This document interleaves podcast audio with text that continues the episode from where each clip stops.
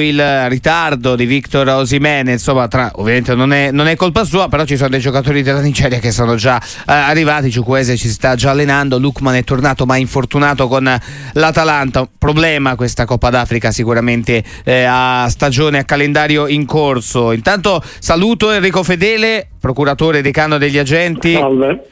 Ecco Fedele, salve, che idea si è fatto di questa stagione diciamo di Osimen? Perché poi ora abbiamo fatto cronaca, ha perso il volo non per colpa sua, per una coincidenza, però diciamo che è arrivato all'ultimo a prenderlo. Eh. Eh, oh, guarda, dico due cose. La prima, Osimen è diventato il padrone del Napoli, eh.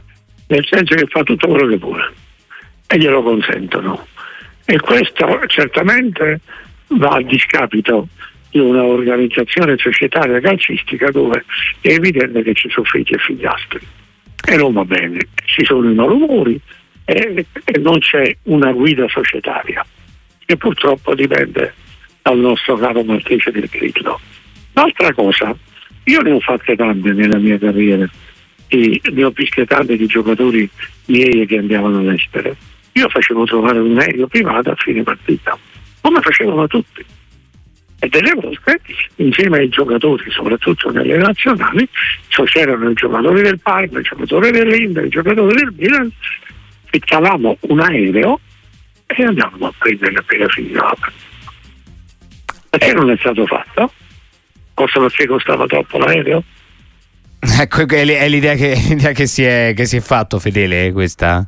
Eh, scusami eh, da il mondo e mondo che poi lo si menda se arrivano sabato alle 2.20 devono portare l'elenco alle 2.25 deve giocare e giocherà. Non si discute proprio perché il Napoli caro amico mio senza Osimen è pari a zero nelle proposte di attacco. E lo dico in un minuto così faccio una sintesi. Parlano tutti di moduli no? il 3-4-2-1 è difensivo il 4-3-3 è offensivo. Quindi Bazzavo è bollito secondo loro perché ha fatto una certa cosa bene voglio solamente dire una cosa che il Napoli dopo la vittoria con l'Atalanta quando ha giocato con l'Inter con la Juve e la Lazio per sei partite ha giocato con il 4-3-3 e ha perso e non, e non ha fatto un gol. Mm. Non ha fatto un gol. E da quando manca Osimen, Osimen che manca da un sacco di partite, praticamente il Napoli ha fatto con la schella Clara e Simeone hanno fatto insieme sette gol e Osimen ne aveva fatto otto, compreso uno in Quindi che cosa stiamo a dire? È il modulo. Il giocatore che fa la differenza, amici miei. Eh, dice Fedele, secondo Enrico Fedele, eh, in diretta con noi qua su Sportiva, che anche Spalletti non avrebbe vinto lo scudetto senza Victor Osimen. Io non dico che non l'avrebbe vinto, ma non l'avrebbe vinto così facilmente. Eh, quindi diciamo che insomma è un giocatore che ha fatto comunque, comunque no, la, no, la, Napoli, la vedi, un, un, emerito, un emerito professore, dico ah. anche il nome che viene nella trasmissione qua a Napoli che si chiama l'infedele, il professore Sciarelli, uh-huh.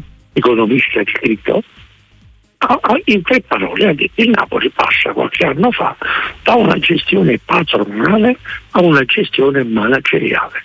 L'anno scorso, chissà per quale motivo, forse per un egocentrismo oppure per, diciamo così, un momento di, di follia, di follia siamo ripassati da una gestione manageriale a una gestione padronale.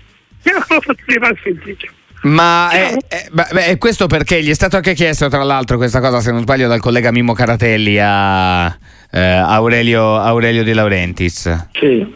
Ah. E... Era stato chiesto, è stato l'unico che l'ha chiesto. Mm. Lui non è potuto sottrarsi perché è inutile che va dicono a Napoli per i vicoletti la verità è questa.